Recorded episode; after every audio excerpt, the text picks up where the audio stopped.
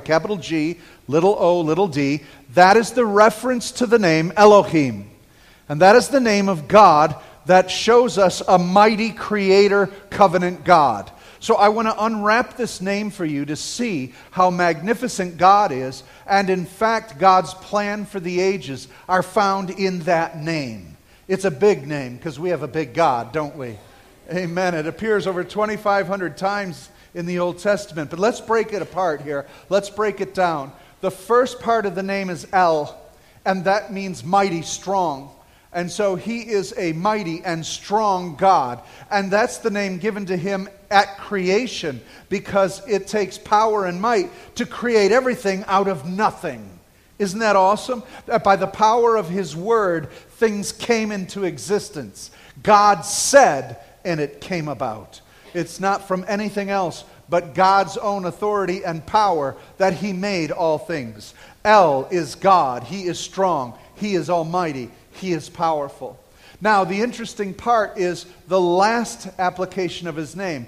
Elohim, the him part, means a plurality.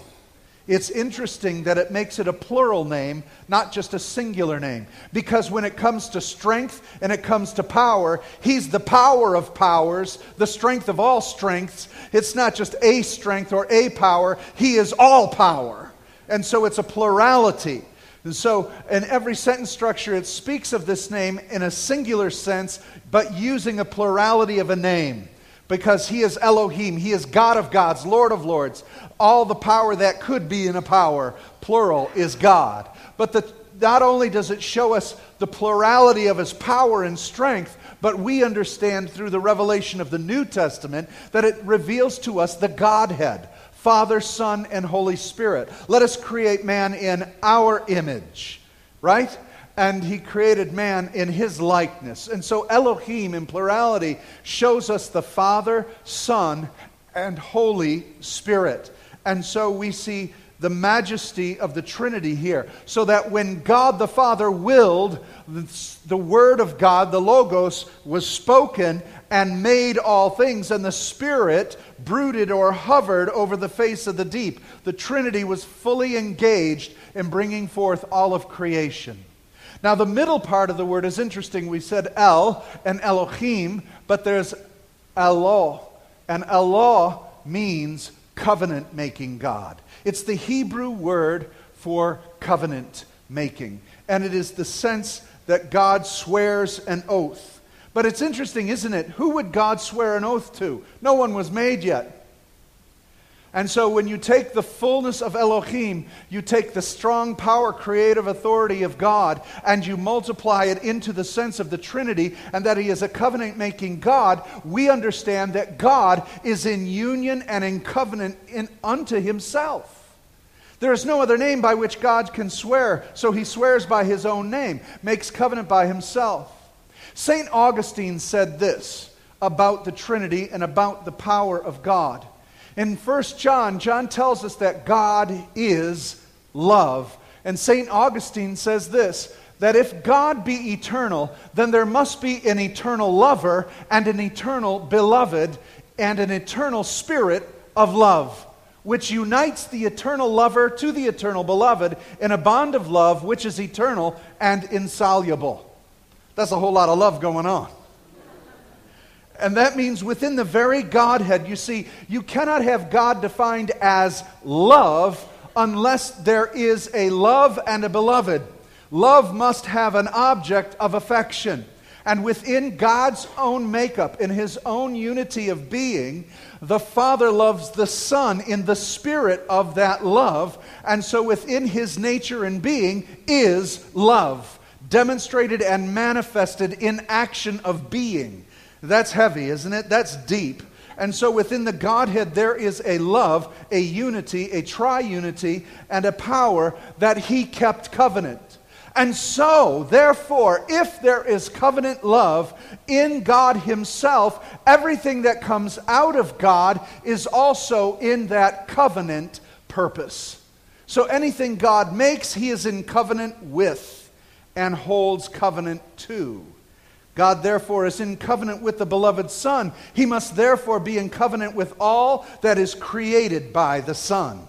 And we know this that all things were created by Jesus. There's nothing that was made that was not made apart from Christ.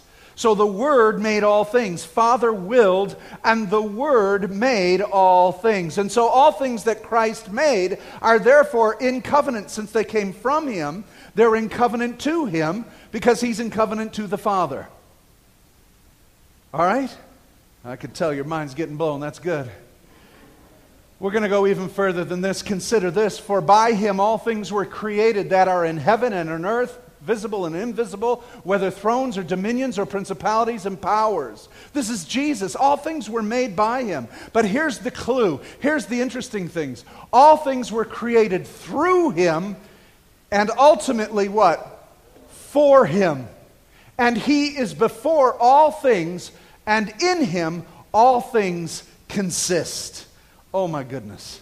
There's a lot here. There's a depth of eternity here that is an amazing thing. Elohim is the creator God of all power and strength. Elohim is in unity and in love in his own identity. And Elohim is the covenant keeping God. And so, Father willed that creation would come forth. And the Son declared, as love to the Father, all things will come through me unto you. And the Father, so the Son created all things to the glory of the Father, and the Father made all things for Christ.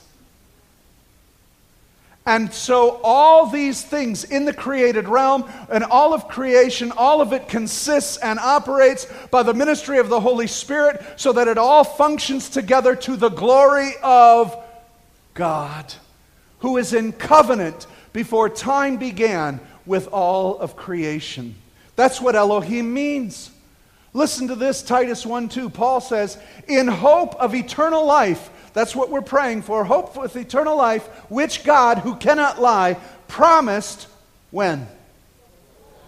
Before time began. Wait a minute, back up here.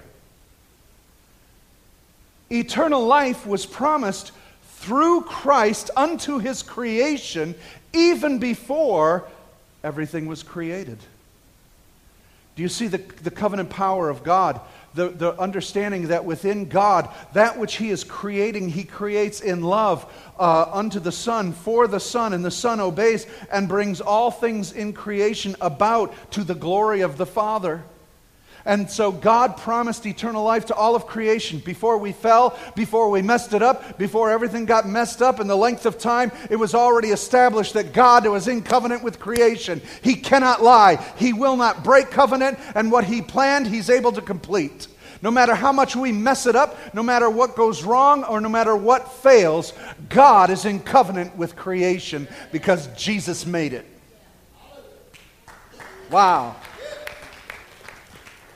Romans 11:36 for of him and through him and to him are all things to whom be glory forever and ever and ever. Paul is looking at all things and in the infinity past and in the uh, understanding of what is eternal in the Godhead, he understands that creation is just simply an extrapolation of what God's love is unto Christ and Christ to him ordained by the Spirit, so that of Him, it's for of Him and through Him and to Him are all things made.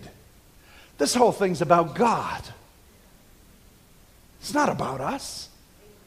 This is all about Him. This is His story. It's all about His glory. We are a part of His love song. We're a verse and a chapter of Christ's love to the Father and the Father's love to Christ. You get to be used as an instrument in the hands of the Holy Spirit to sing a beautiful ode or praise to God in the love between Father, Son, and Holy Spirit. It's all about Him. When time began, He had already established His covenant to all things created for the glory of Jesus Christ, unto the glory of the Father. This thing can't go wrong. Oh, you, you see, it went wrong, but it can't go wrong ultimately because God is in covenant with it. He'll fix everything. Aren't you glad God will fix everything? Now, if He does that on the cosmic level, He'll do it on your level too. Your life might have went all wrong, but it ain't over yet. He is going to coordinate all things working together for the good that God has called you to, the purpose eternally that is there, which is ultimately the glory of God, to give Him glory. It goes on and it says this uh, in Revelation For he is the lamb that was slain from the creation of the world, from the foundations of the world. So, when was Jesus determined to be a sacrifice for sin? Before the beginning, before time before the foundations, before anything was created, Christ was completely committed to the Father. And anything that came through Christ and from Christ, no matter whatever happened to it, He's in covenant with, and He will redeem it so that the Father gets the glory. Listen, this isn't plan B. This isn't plan C. God didn't go, oh no, where are they now? They're in a bush somewhere. Now what am I going to do? Things didn't go so bad that he said, Noah, I don't know what to do. We're going to have to just wash this away and try again. Flush. No. And so many of us think, well, Israel blew it. They didn't receive Messiah, so I might as well ask some Gentiles. What am I going to do? Plan D. Are you kidding me? From the beginning of time, God was master over all things, and that He would bring eloquently and beautifully and sublimely all things together to the glory of God. It's His love story, it's His purpose and His will. So Christ was slain before the foundation of the world. All things were created for Him and by Him. Eternal life was promised before time even began. Elohim is that God. Elohim is the one who is so committed to what was made and created that it's going to be all right. And He is going to be Lord over it because He is covenanted to it. Isn't it interesting that God never trashed anything? He never threw it all out, and He never will. Same with your life. You made a mess of things, but He'll never leave you, He'll never forsake you. He cannot because he promised before the foundation of the world that he cannot lie, that he is in covenant with all of his creation. That is amazing to me. That is amazing to me. I don't know where you're at today, and I don't know how much you messed up or whatever you've done. But God is going to bring glory through you unto the Father. Amen.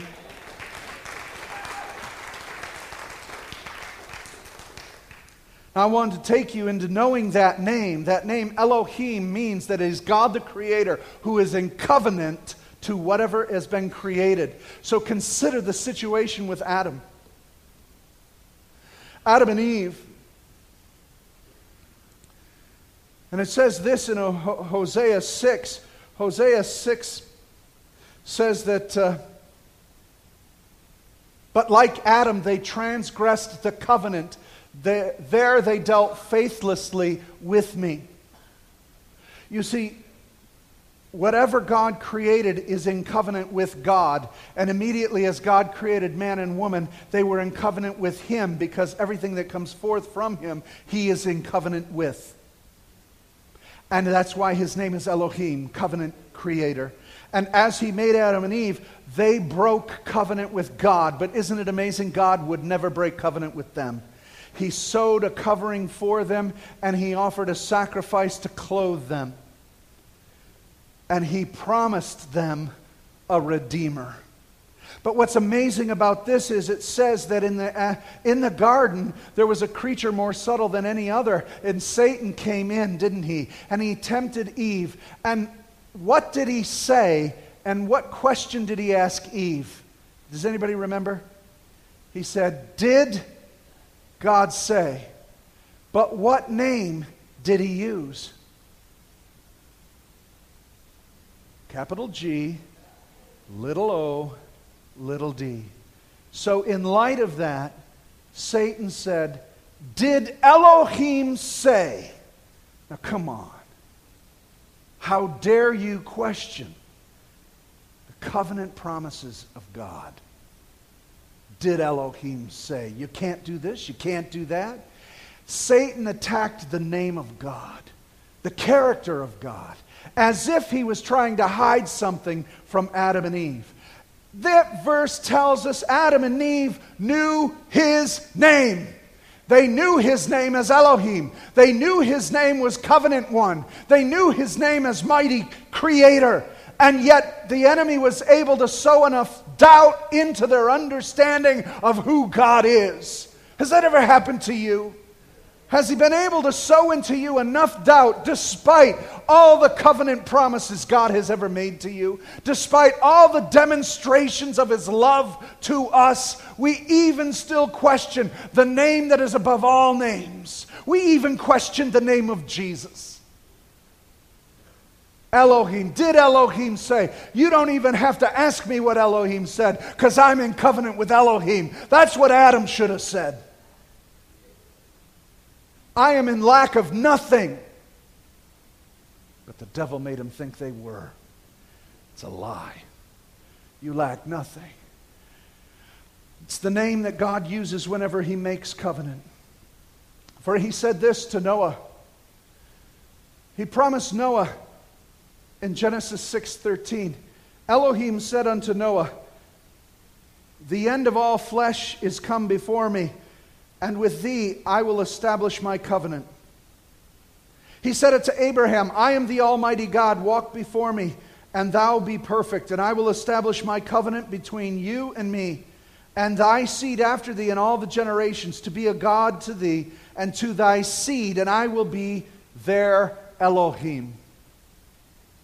So he said, I'll promise unto you, Abraham, and all your seed through the generations to your seed. And Paul tells us who that final seed is doesn't he? It's Jesus.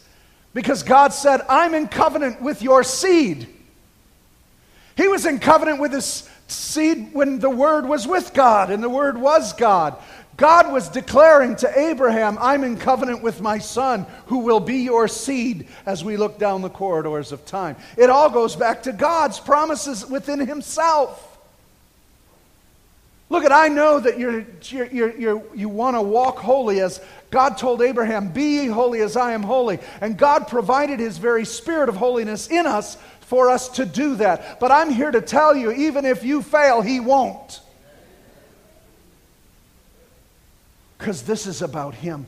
And so this isn't about what we can get away with. This is the opportunity for us to give him glory in everything.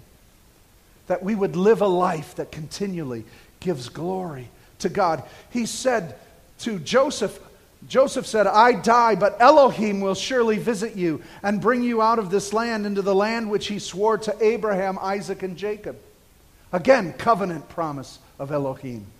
David said, He will ever be mindful of his covenant. That's Elohim. Amen?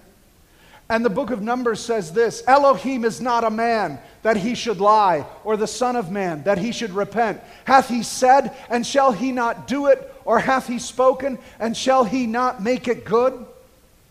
That's Elohim.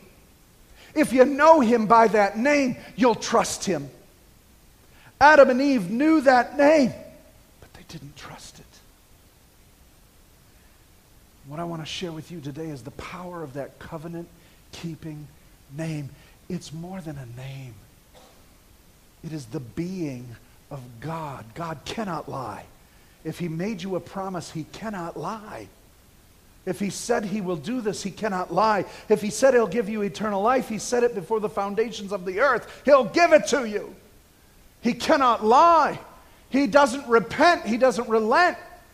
If He said it, He'll do it. Why? because he said it unto his own being. The Father said it to the Son, and the Son said it to the Spirit, and the Spirit says it to the Father. And they are one. So whatever God said is so. Hold on to that. Hold fast to that. Trust the Word of God, for Elohim has spoken. Amen. Now, here's the amazing thing that at sundry times and in diverse manners in times past God spoke to us by our through our forefathers by the prophets, has in these last days spoken to us how? By the Word.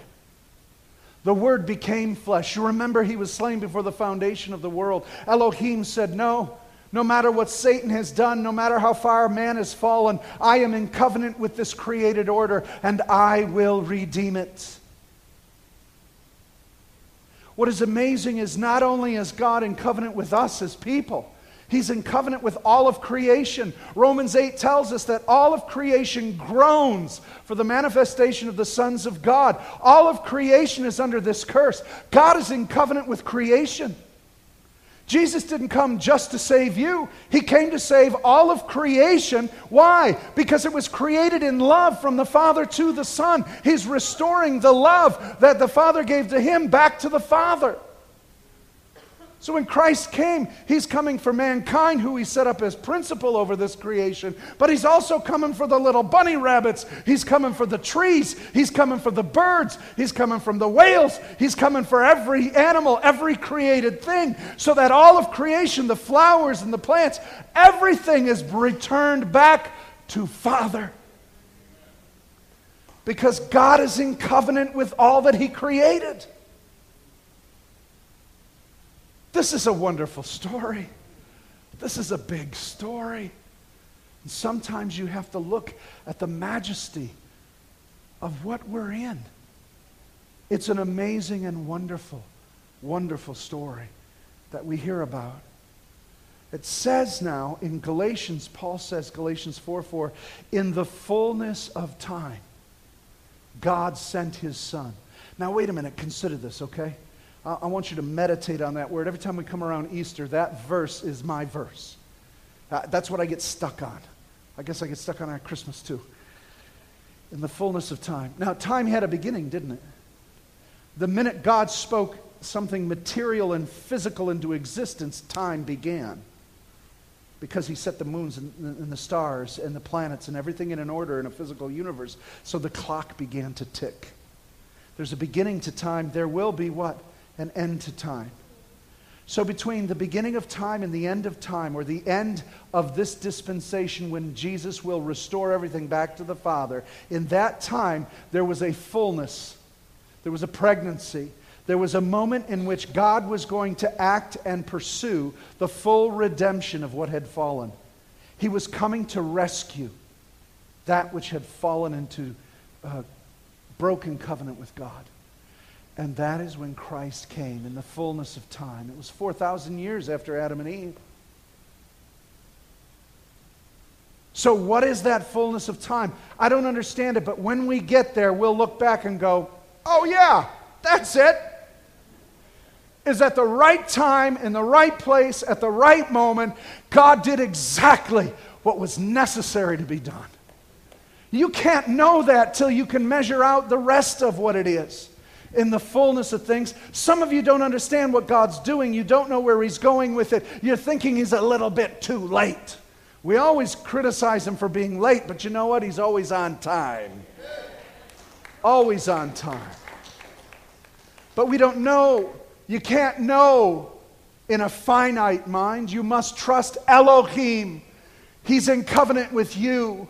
He, re- he redeclared that covenant with you through his own body and blood. How long must you doubt? What else can he do? And I want to bring you to the pinnacle, the fullness of the Godhead is found here on the cross. When Jesus, hanging on the cross for our redemption, cries out that covenant name Eli, Eli, Lama Sabachthani. What name is he calling on? The covenant name of God. And I want you to go to the depths right now of something so eternal and so beyond our grasp. If we could just get a hint of it and begin to understand that as Jesus is crying out the covenant name of his Father, Eli, Eli, my God, my God, why have you forsaken me? Do you understand how strange that is for Jesus the Son to say that to the Father? They are one. And for Christ to say, Why have you forsaken me? He is calling out to the covenant name of God. But Jesus took on our sin and our position with God. He, in fact, took on the curse and became cursed so that he could cry this cry to God on our behalf. Now, think of the Father who is in love with the Son, who is in perfect, complete covenant with the Son, must now pour out his eternal judgment and wrath upon his beloved. Why? Why would God do this? To show this love for his creation and ultimately for us. Do you see? Do you see? God is inseparable. God is in perfect love. But yet, what would he do for you and I? Jesus would become a curse to his Father to demonstrate the love of his Father for us. And the Father who loves his Son and is in perfect unity would pour out eternal judgment and wrath on his beloved so he wouldn't have to pour it out on you. Eli, Eli, Lama Sabachthani. My God, my God, why have you forsaken me? And as he's crying that out, we're not being forsaken, nor is Christ. But in fact, it is the greatest demonstration of covenant love ever displayed. But the cost, oh, the cost. The cost tore God's heart apart. This is his story his great love. And there are so many yet out here that that love is for. We complain and we grumble and we, we argue and we want. Every now and then we must fall to our knees and say, Oh God, how great thou art. How great thou art.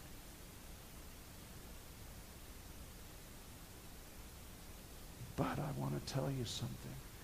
There's a conclusion to this story. The Creator God made creation in seven days. Day one, he said it was good. Day two, he said it was good. Day three, four, five, he said it was good. Day six, he made Adam. And he didn't say it was good. He told Adam, name the animals, till Adam realized he needed a mate from God. And God created woman from Adam and brought her to him. And in doing that, he then said, It is very good. And so I conclude with this, brothers and sisters. 1 Corinthians 15 22 says this. Well, you know what? Let me, let me take you first to Peter. There is a plan, and, and you've heard this verse before, and you must understand that in the last days, people will scoff and argue. I'll paraphrase it very quickly. They'll say, Where is your God, huh? Since the beginning, nothing's changed. And they forget that God, in fact, did change the earth that then was with a flood, and He's reserving for the end with fire. No, God is coming, and He says He's not slow. But He says do not forget this one thing. With the Lord, a day is like a thousand years, and a thousand years is like a day. The Lord is not slow in keeping his promises, as some think or understand slowness. Instead, he is patient not wanting anyone to perish, but everyone to come to repentance. You see, this love demonstrated at the cross, this great love demonstrated as we celebrate Easter, is to get more people here. It's been 2,000 years, but if we go by God's timetable, if a year is like a thousand to the Lord, or a thousand is like a day to Christ, could it be that the timetable that God had set is a week, a, a thousand, sevens, 7,000 years? Could be. We don't know. 4,000 years from Adam to Jesus. It's been 2,000 years now. Almost 2,000 years, which makes six to this day before Christ comes to rule and reign for a thousand years. Some people do the math. Some people think that that's how it's going to go down. And so before Christ's thousand year reign, we've got just about 15 more years. Now, I am not saying Jesus is going to return in 15 years, but if that were the case, what would you do? How would you live if I told you you had 15 years before Jesus returns? Would you live differently? Would it motivate you differently? Would you be challenged to live differently? And I pray that you're already living that way. That to have to have a timetable or anything else. I can tell you this I don't know when Jesus is returning. I have no idea. 15, 20, another generation? I don't know. I do know one thing